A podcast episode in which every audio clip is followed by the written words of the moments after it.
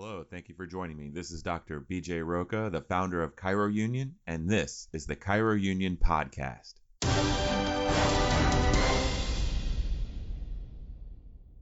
All right, so I'm going to share with you a conversation I had with a student at Logan who reached out to me and just wanted to talk about chiropractic and ask a few questions. He was kind enough to allow me to record the conversation because I thought that any questions he might have would be important to a variety of chiropractic students and those that are getting ready to enter their profession. So, without further ado, here is my conversation with Mr. Ford, who is a DC to be at Logan. There's always some type of controversy. Right. Understand the the the big divide. Like I guess that's my, my thing. Like I really want to understand what a divide is. Again, I just don't understand the divide. Like why can't you know I respect you, BJ, for how you practice, and you Right. know vice versa. So, I mean, you had some real important questions, and you were asking a lot of the same questions I asked when I was at your stage in my career. Mhm. But I am, as you probably, hopefully, you're aware, you know, my efforts are with Chiro Union and trying to address some of these concerns. And and one of the things that we're doing is we're starting a podcast. So, if it's okay, I would like to record this conversation, and you can ask me whatever questions you like, and then I'll do my best to answer your questions. Does that sound fair? Uh, yeah, absolutely. Okay.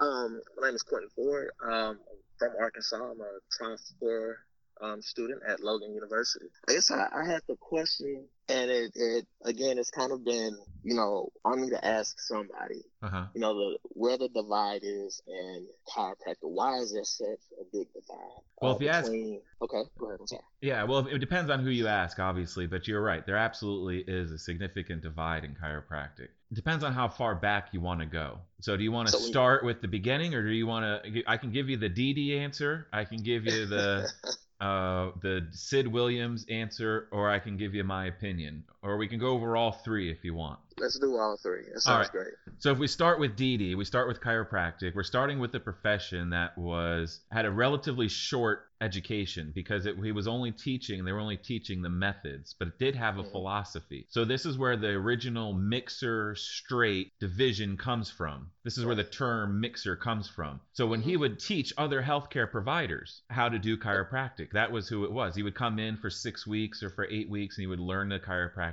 methods and then you would go to serve your patients. But you had a variety of therapies that you might offer, just like the chiropractor today has a variety of therapies that they may offer. So the what DD coined as the mixer was the allopathic approach meaning that you were a medical doctor or you were a reductionist. If you were reducing the patient to symptoms and you were Mhm. strictly treating those symptoms, then you were a mixer because you were mixing the chiropractic methods with your allopathic approach to healing. If you embraced the chiropractic philosophy, the principle in that the body is a self healing organism and that you're simply removing interference or that you're allowing the body to express itself, then that's a chiropractic approach to healing. That's a vitalistic, holistic approach to healing. That is a straight chiropractor. Right. Okay, so that's where the term originally comes from. So now you have to fast forward. Okay, so that because it doesn't mean that anymore, right? With the, the mixers and the straights, that has a Correct. completely different meaning now. So what has happened is we have to now we're going to jump forward and we're going to you know after BJ passes away, we're going to move into like the Sid Will the Sid Williams era, or what some people call the Guru era, which we're Mhm. still kind of in. And now these people have taken the term mixer and they've turned they've internalized it. So now instead of trying to separate ourselves from the medical profession, which originally we were charlatans, we were quacks because we were practicing medicine without a license. We're not practicing medicine, we're practicing chiropractic. So we were trying to separate ourselves. So we were separating ourselves from the medical profession. We were divorcing ourselves from the healing model. And we've that division still persists, which is the medical model and the chiropractic model. And that's what a mixer was somebody that used medical approach but the chiropractic method. So now we get into today. Now the the the practice management company and the guru took these terms and instead of divorcing ourselves from a separate profession, they wanted to create internal discourse. It create it's an internal division. Now a mixer comes to mean anybody that or it, it, it depends on the who's applying it, who's using it. Because to me, a mixer is still holds the original meaning. It- Right. right. And I used to walk around clinic with the I had the pin with the safe with the cake mixer on it and had the line through the thing, right?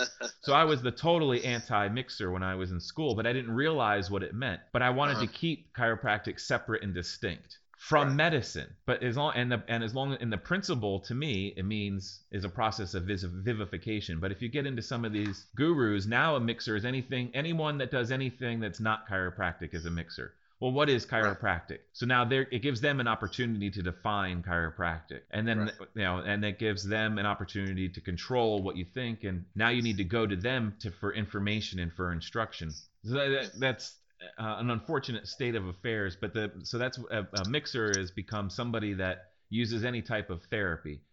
Uh, but I had these same questions when I was in school, and because there was it had come up, and uh, I said, well, what if I'm, you know, I'm a basketball player.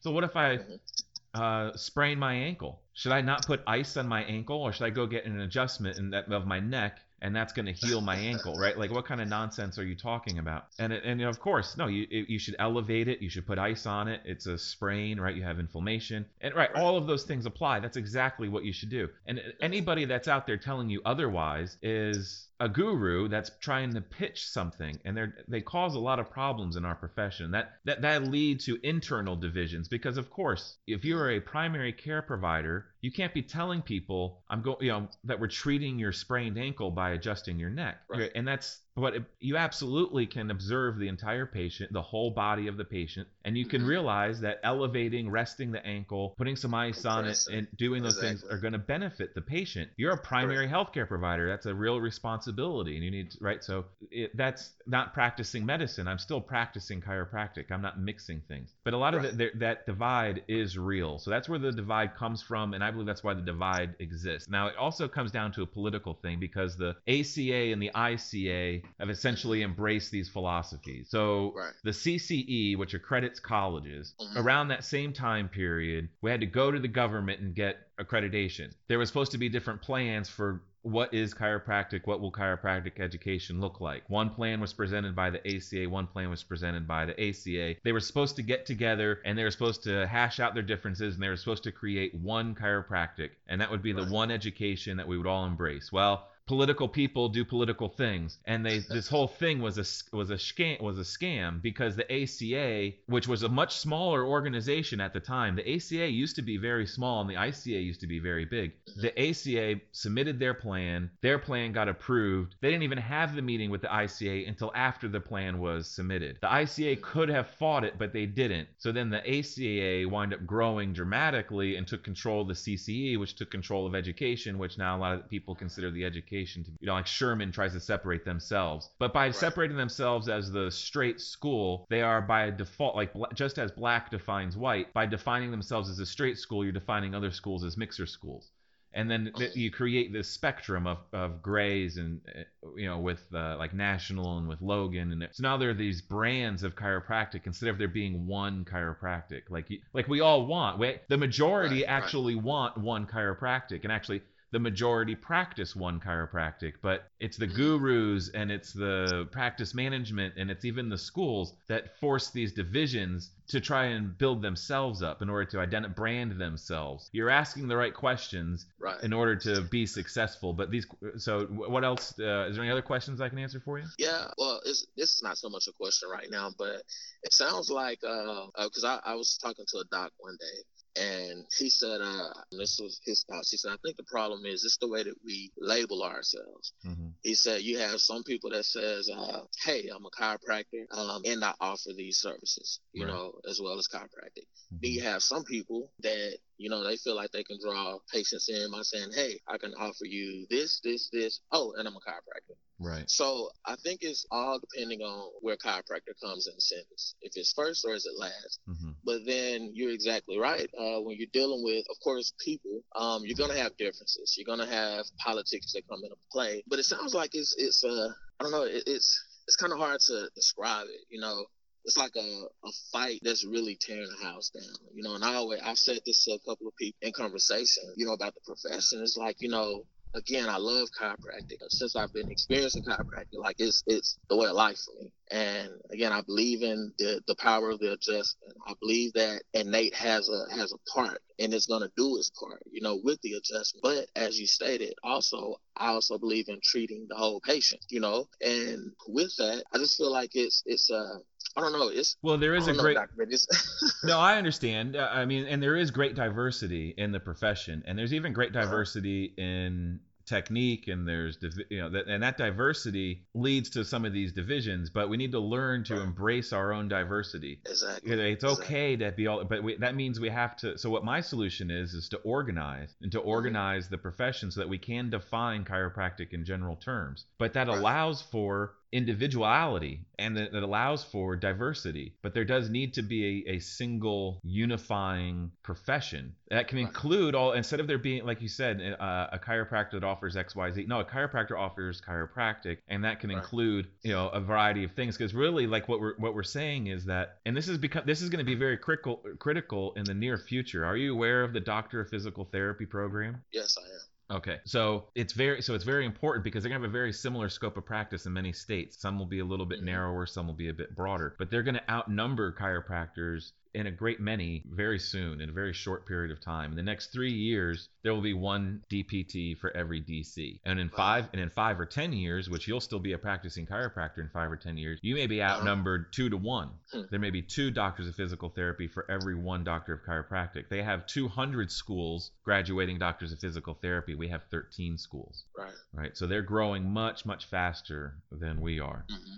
but remaining separate and distinct doesn't mean that we have to define all of those things. It's and really, like you said, it's the vitalistic approach. The DPT mm-hmm. is in the medical model, so it'll always be allopathic, it'll always be reductionistic. And if you take right. a look at NCMIC, they had a study that that they had done recently, uh, like within the past five years, where they did a survey of the profession, and the purpose of this was to look at the future, and they mapped out the potential futures for the profession by the year 2025. And the, even their opinion was you need that the profession needs to stop worrying about these subtle differences and embrace the vitalistic philosophy. Innate is a vitalistic philosophy. We don't need to start talking about innate and subluxation and defining these things because they're defined many different ways depending on the technique. But we can talk about the adjustment be- being an effort to improve the innate expression of the body or a process of vivification where you're trying to improve the overall function of the entire patient because that's totally different than the medical approach. While the because the DPT can still do an upper, you know, can do a cervical adjustment, but they're doing the cervical adjustment in an effort to relieve stiffness in the neck. Right. We're doing the adjustment in order to improve the function of the human body. Exactly that's an entirely different thing. And we have a lot of support for our model particularly if we embrace all research instead of trying to prove that this one adjustment is important for this one thing because our research is reduction in order to, so the ACA and everybody wants to get into the medical model they want to get in the insurance game they want to get that money so they try to have medical research in order to have their evidence to support their care but we need to start doing chiropractic research and it doesn't matter what the technique is. It, it really comes down to intent. What is your intent with doing that cervical adjustment? Right. and and level of education too because we have an extre- when you start to practice and when you finally graduate you will be you will have a depth of knowledge of the human spine and the human frame that is unmatched in any medical field in general anatomy in general structure and frame with and particularly with your hands you will be able to feel things with your hands and diagnose things with your hands that will blow your mind. It continues to blow my mind every day what i can feel when people's spines. Send them to mr tell them i say well i'm sorry i gotta go for mri this is what I feel like I'm feeling, so I need to we need to check it out. And you nine times out of ten, you're you're spot on. You're you're you're right on the money because you are that highly trained in the general structure anatomy of the body, and nobody else is. So you're asking all the right questions and you're having all the right thoughts, which indicates you're going to be a good chiropractor. So don't be too discouraged. These are difficult conversations that you'll have to have, and you'll have to address these concerns. But the fact that you're doing it while you're in school is a good indication that you're going to be fine, that you're going to be a successful chiropractor. Right, I appreciate that. Um, and I, I guess um, my last question is kind of a, uh, it's like a, an advice question. So I know you said you had these, um, you kind of had some questions yourself when you were in, uh, when you were at this point where I am in school, at the level that I am. Right. So if you could tell me, hindsight, you know, knowing how you thought then versus how you think now, or what you know now, what is the best advice that you can give me going forward, you know, with this journey? As far as like dealing with the the controversy or even like staying encouraged or yeah. just making sure that you know I stay focused on on what's important. Right. Well, I can tell you I, some of the things that I did that I appreciate the most uh, was technique. I always put a lot of effort into learning and mastering technique. So I was always going to technique clubs. I was always putting the time in and the effort in to master the technique. I realized, or at least I believed, and it's been extremely true, that while you're in school is the time you know, you're like a ninja in training. And this is the time you have to master those skills. So don't you know you yeah you're going to be a lot busier when you get into practice and you'll refine those skills in practice. Mm-hmm. but i was really thankful for investing the time that i did into technique. And that meant I, I i went to at least two technique meetings in addition that's an addition to class. Right. so i went to it per week. So there was at least four hours a week that i would if not more usually more because i also did philosophy once a week because i believe i was a strong i believe that philosophy was really important. I don't know that that served me quite as well. It's hard to tell because it, it's so ingrained in me that it may play a significant role in my patient education and in my patient my practice management. But definitely definitely technique for by by far. I'm really glad I focused a lot on mastering the, the, the technical aspects of being a good adjuster. And then another thing that I did a lot that I I didn't realize was as important as it was uh, is that every week we, at Life we had a radiology professor and there was a radiology club and you could you had to take all your radiology classes but every week he on tuesdays like at 7.30 he would fill up he had uh, with an entire x-ray room with x-rays and it would just be an empty room full of x-rays and he would go look at them and then he at the, and then an hour later he would come back and he would walk through all the x-rays and explain them to you. Far and beyond anything that you had to do in x-ray class you know and it was all diagnosis it was reading x-rays it was reading mris and i i spent a lot of time focusing on radiology and reading x-rays and reading mris and i was really glad that i did. Doctors you won't believe how much of an asset that is to patients because one doctors never show people their x-rays and doctors can't read x-rays. It's, it'll be a talent you didn't know that you were so highly educated with that knowledge of the human body right. when you look at an x-ray you see things that doctors don't see. You you know you and when you uh, explain things to people about x-rays you'll explain it in a in a way that no doctor has ever explained it to a patient if you have a good grasp and if you're confident in what you're doing when you're looking at an x-ray. And uh, and really you will. And you also will never know because and the, the focus behind that was was that that professor always said you never know who's going to walk into your office because you're a primary care provider. You never know who's going to walk into your office, and you re- that that's one of the things that has proven to be very true is you will never know what's going to walk in that door. Right. And right. what the they may have films with them. You may need to send them for films, and it will blow your mind what walks through the door. I mean, it's just unbelievable. Right. And so you have to be prepared for that. Um, but th- so as long and if as long as you're doing that, those things kind of tend to be rewarding because mm-hmm. as you in technique club, as you get better as an adjuster and as you develop those skills, you start to become a leader in the club, or at least you start to be able to help other people and show other people what you start to get even better at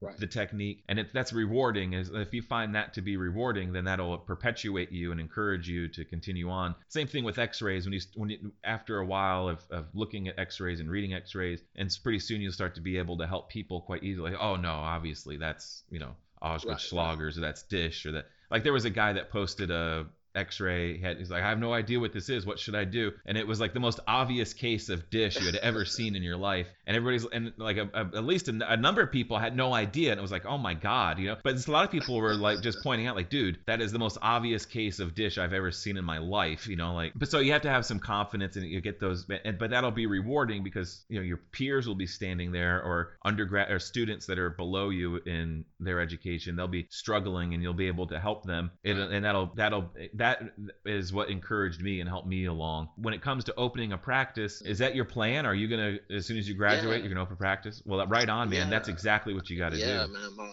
my wife, she's a um, a licensed professional counselor, and we had an idea to have a wellness center. You know, to because a great part of healing, you know, within mm-hmm. itself comes from your mind yeah. and, and your belief and, and your aptitude, you know, your attitude yeah. about stuff. And so we, we kind of wanted to tackle that together. Does she do anything and with addiction? She's done it before. Mm-hmm. Uh, we're from Arkansas and mm-hmm.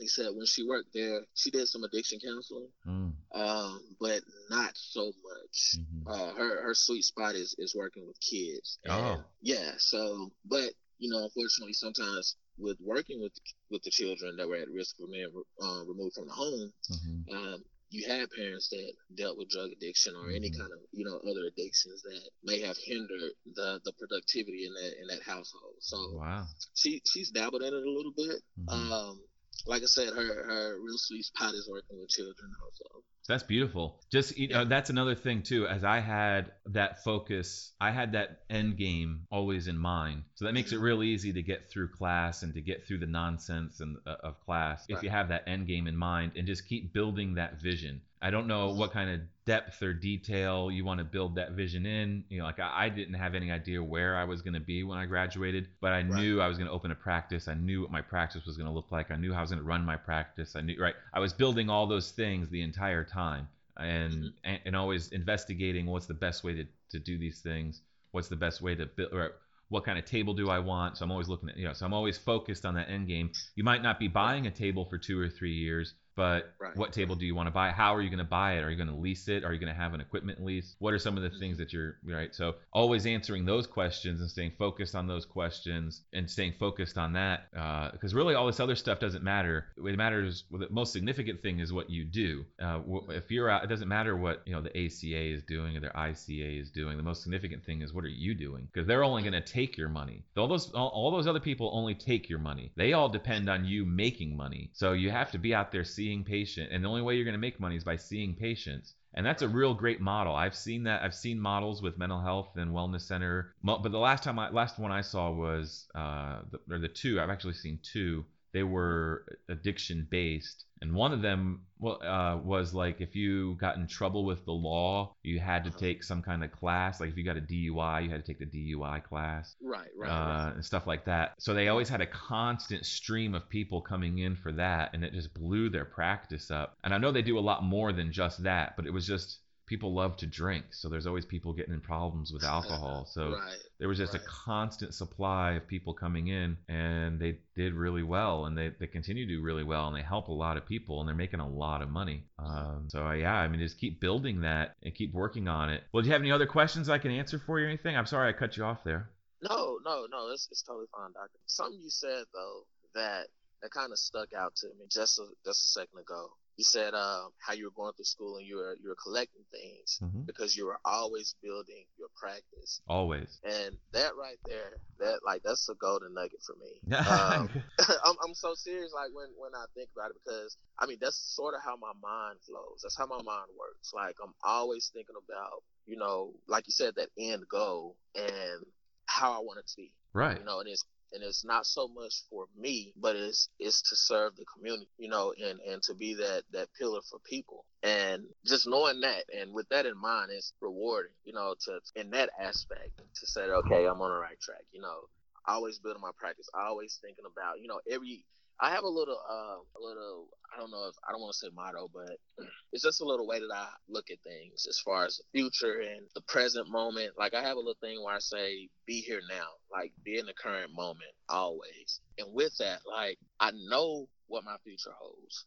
You know, from a standpoint of how I want it to be. Mm-hmm. So my walk now is is guiding me into that. You know, a lot of times people will make plans for the future and they never set themselves up to take those steps. So they say, okay, what I want to do in 10 years is this. And then that's today. So tomorrow comes and they say, okay, what I want to do in five years is this right here. Right. It's like you're consistently adding on to the weight. Right. And you never take the steps almost I ain't gonna say never, but sometimes you never take those steps to actually currently and presently like just walk to your future. If that makes sense. I don't know, it's kinda No, it makes perfect sense. You're absolutely right. And that's what I was that's what I was actively trying not to do. Right.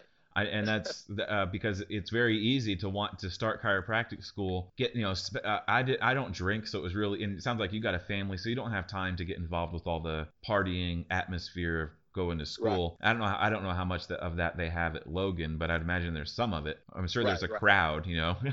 exactly. uh, and yeah, you, you don't have to get. That's not that's not going to serve you well. I'm glad that I made a lot of friends and I built a lot of good memories. But yeah, I, I was. It's very easy to get in, too carried away with that and get swept up in that nonsense and then all of a sudden you're graduating and you have no idea what you're going to do or how you're going to do it but you know that but i wanted to help as many people as possible so I'll, if i was going to do that i had to learn as many techniques as possible and i was right. going to learn as much as possible that meant i had to go every week i didn't have right. i couldn't take a week off because mm-hmm. i've only got so many weeks and then all the weeks are over and uh, technique is you know it's uh, learning technique in seminars once you get out of school can be difficult. Some of them are really good some of them are really bad and they're it's the ones that are really good are pretty expensive. So it can be really what would have been a free couple hours in technique club turns into very expensive investment to try and expand right. your technique. And when you open up your practice like i said you never know who's going to walk through that door and you want to be able to help whoever walks through that door. So you just stay focused on that goal. Yeah and it is always working on always building that. And even with Chiro Union, it didn't come to fruition until years and years later. But even when I was in school, I was having a lot of these same thoughts, and this was my solution. It didn't mm-hmm. manifest as the idea of a union until much later, but uh, my solution is to try and organize the profession uh, and form a union, and that the union binds, and that'll we it'll, it'll allow for for diversity allows for us to have a private platform where we can have discourse and we can have discussion because you have to have that's what drives the profession forward are kind of opposing views. There is a necessity for a conservative thinker and there is a necessity for a liberal thinker or a theorist so we need to have the theorist and we also need to have the conservative or the skeptic in order to drive forward. The th- what proves a theory is the skepticism. You have to overcome skepticism which drives the theory forward. So we need to have both sides, but we need to be on the same team and we're certainly not on the same team and that's a real problem. Uh, so I'm doing the best I can and when you, when you have the time and when you know when you've been in practice for a few years uh, then you know hopefully you'll you know I'm sure that you'll be successful and you'll be able to get on that stage and have that conversation. But like you said, you're asking all the right questions and you're, you're doing all the right things. Good deal.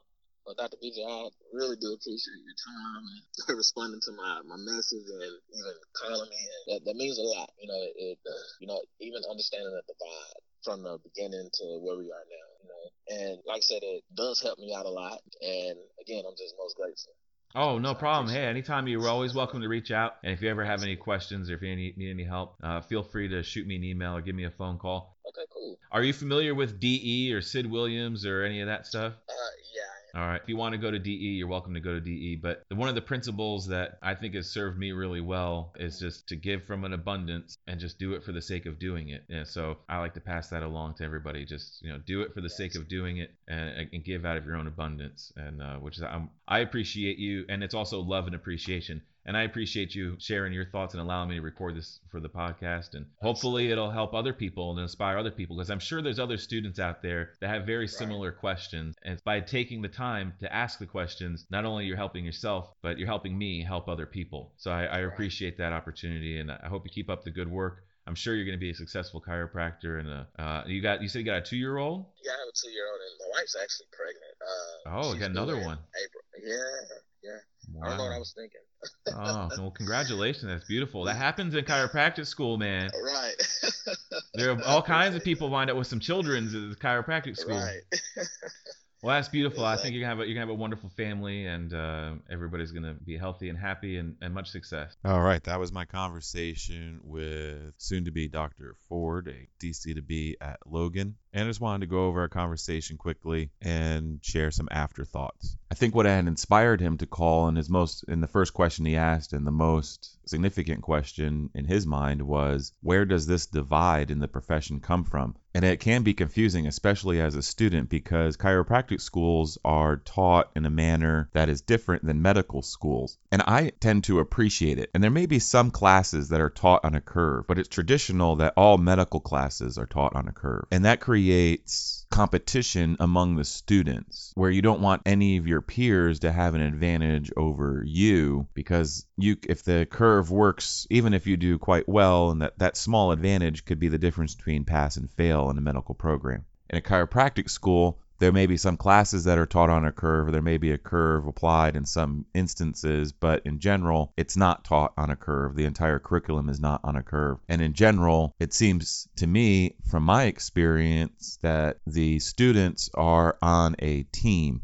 There's more of a team building atmosphere in chiropractic school. There's more of a camaraderie between students than medical students. And I believe that has a lot to do with the competition when it comes to test time in chiropractic school, you're going to stand on your own two feet. You're either going to perform on a practical, nobody's going to be able to help you do that. You're going to perform uh, in some way, take a test, and it's measuring you against the professor or against the information, against the content. Do you know the information to such a degree that you can pass this exam? And some of the exams can be very difficult in medical school, it's not not only can you pass the exam or do you know have enough mastery of the information in order to pass the exam, but are you better than the person next to you? So the better the person is next to you, the harder it is to be better than them. That's why I think it is such a shock to students or new graduates, people just entering the profession to learn about the divisions in the profession and how deep they are and how aggressive the other sides can be towards each other. But I also believe that the divisions are important and significant when the philosophy is what drives the theorist so that it's it all comes together. It's all the science, art and philosophy, the profession, but as long as science is going to be a basis for anything that you're doing, you're going to need to have divisions. So that's why I use the term organize. I believe we need to organize the profession, we need to organize our divisions in order to make them work to our benefit as a profession so that the theorist, rather than trying to completely divorce itself from the skeptic, and the skeptic trying to support the theorist or drive the theorist rather than divorce themselves from the theorist. You don't need to separate the, the profession, you don't need to drive into two separate directions in order to have one profession. You can be both the skeptic and the theorist in one profession. All science and any scientific profession, any scientific endeavor, that's what the principle of peer reviewed journals are. Someone has an idea, someone has a theory, they attempt to prove it, they publish documents, and then their peers challenge it and they're skeptical of it. That's the process. It's theory versus skepticism. It's right versus left, black versus white, yin versus yang. So you have to have that type of division. But now, when we talk about the profession, the divisions within the profession, it doesn't boil down quite as simply as skeptic versus theorist. But you can apply those labels to the theorist being the ICA or the straight chiropractor,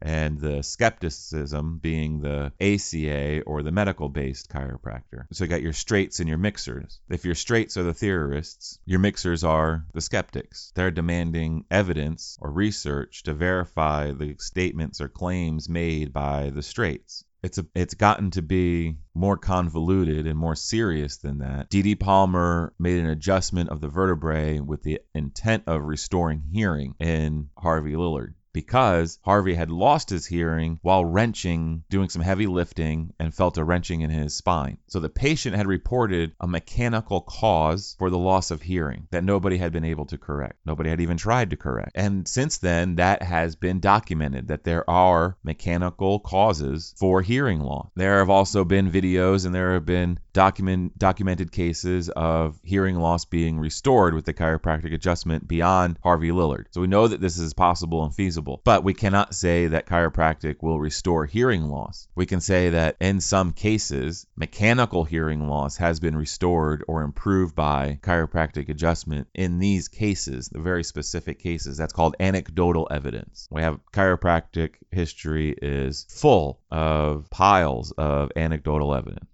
You are going to heal yourself. I'm the chiropractor and I'm here to help you do that. I'm going to adjust the bones of your spine. I'm going to align the joints. I'm going to improve your structure in order to improve the function. No matter what you did, if you were doing it with the intent of improving the function of the human body so that the human body could heal itself, you were a straight chiropractor. You got to remember in 1895, not only was chiropractic given birth to, but so was Gray's Anatomy and the first x ray, the first major publication on the human anatomy and our ability to look inside the at the framework of the human body. All three of these things occurred in 1895. After the passing of BJ and Dee came the rise of the guru. The loss we were without a leader. We were without a fountainhead. And there's been a number of chiropractors that referred to the time after BJ as the rise of the guru or the age of the charlatan, where these practice management false leaders started to rise up. But it really drove these divisions between straight and mixer. The, the people out there that took these terms in order to create divisions within the profession so that they could lead those fractions, so that they could service those fractions, so that they could build profits from those fractions.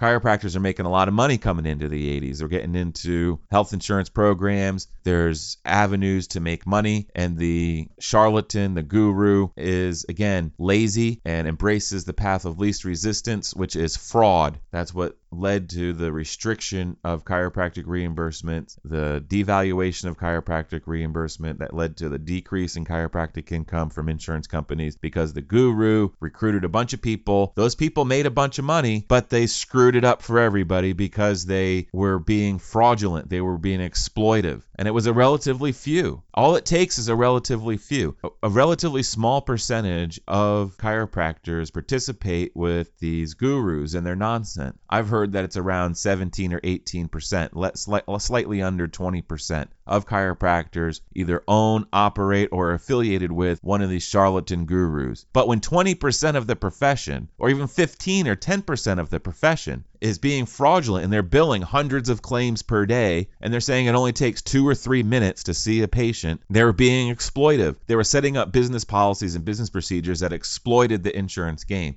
and they continue to do it today. They always try and find the easiest route to be as exploitive as possible, which is fraud and exploitation. So the guru, with their exploitive nature, is what's leading to or has led to the plummeting reimbursement rates from insurance companies for doctors of chiropractic. While at the same time, we're seeing increased reimbursements for doctors of physical therapy who have less training. Can't tell me that they're doing a better job. How could they be doing a better job? We have thousands of hours of more training because they're not exploiting the system. They're not using tactics to pressure people into care. None of them are doing it. And it's not even that a majority of chiropractors are doing it. There's just a few chiropractors that are doing it that are following the guru and the charlatan that teach these business models and these practices. Where did this division come from? That's where the division comes from. The division today comes from the charlatan. Another question he had was, well, looking back, what are some of the things that you know you what is the advice that you would give me because I'm still here, you've already done it. So if you were to be speaking with your chiropractic school self, what would you tell yourself, right? What would be the advice that you would give yourself if you were in chiropractic school right now? What I did not mention were the things that I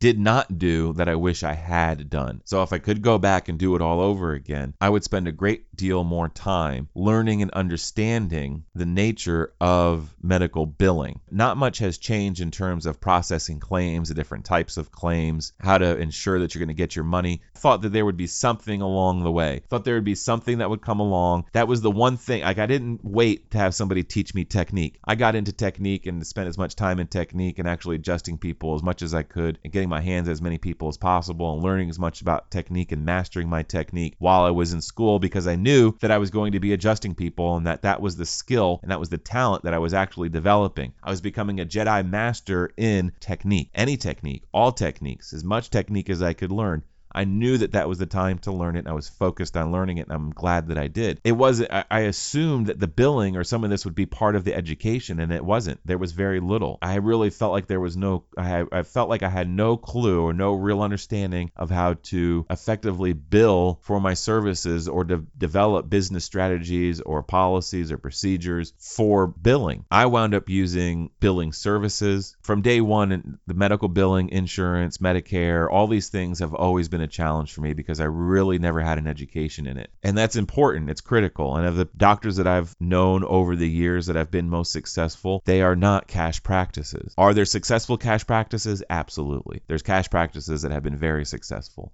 Have there been cash practices that have sold for 7, 10, 15 million dollars? Not that I'm aware of. But there have been insurance practices that have sold for 7, 10, 15 million dollars. So I would encourage people when you're in school and you have that time get a good foundational education into the healthcare system and billing insurance billing, insurance claims, Medicare billing, Medicare claims. It, that's how you get your money. But understand that this stuff is always changing. So worry about the foundation. Try to master the foundation, try to master the principles. If I could go back and I could do it all over again, I would take billing just as seriously as I took technique. You need to be able to perform the service. I mastered the ability to perform the service, but I didn't master the ability to collect money for the service, which is knowing the ins and outs of claims and billing. Because there's many different types of claims, there's many different types of billing. Thank you very much for listening. I love and appreciate all of you. If you have any feedback you'd like to share with us, get involved on facebook.com slash Union. Like, share, subscribe, leave a comment. Or if you like, you can also email me, ChiroUnion at gmail.com. Thank you very much. I love and appreciate all of you. Audio.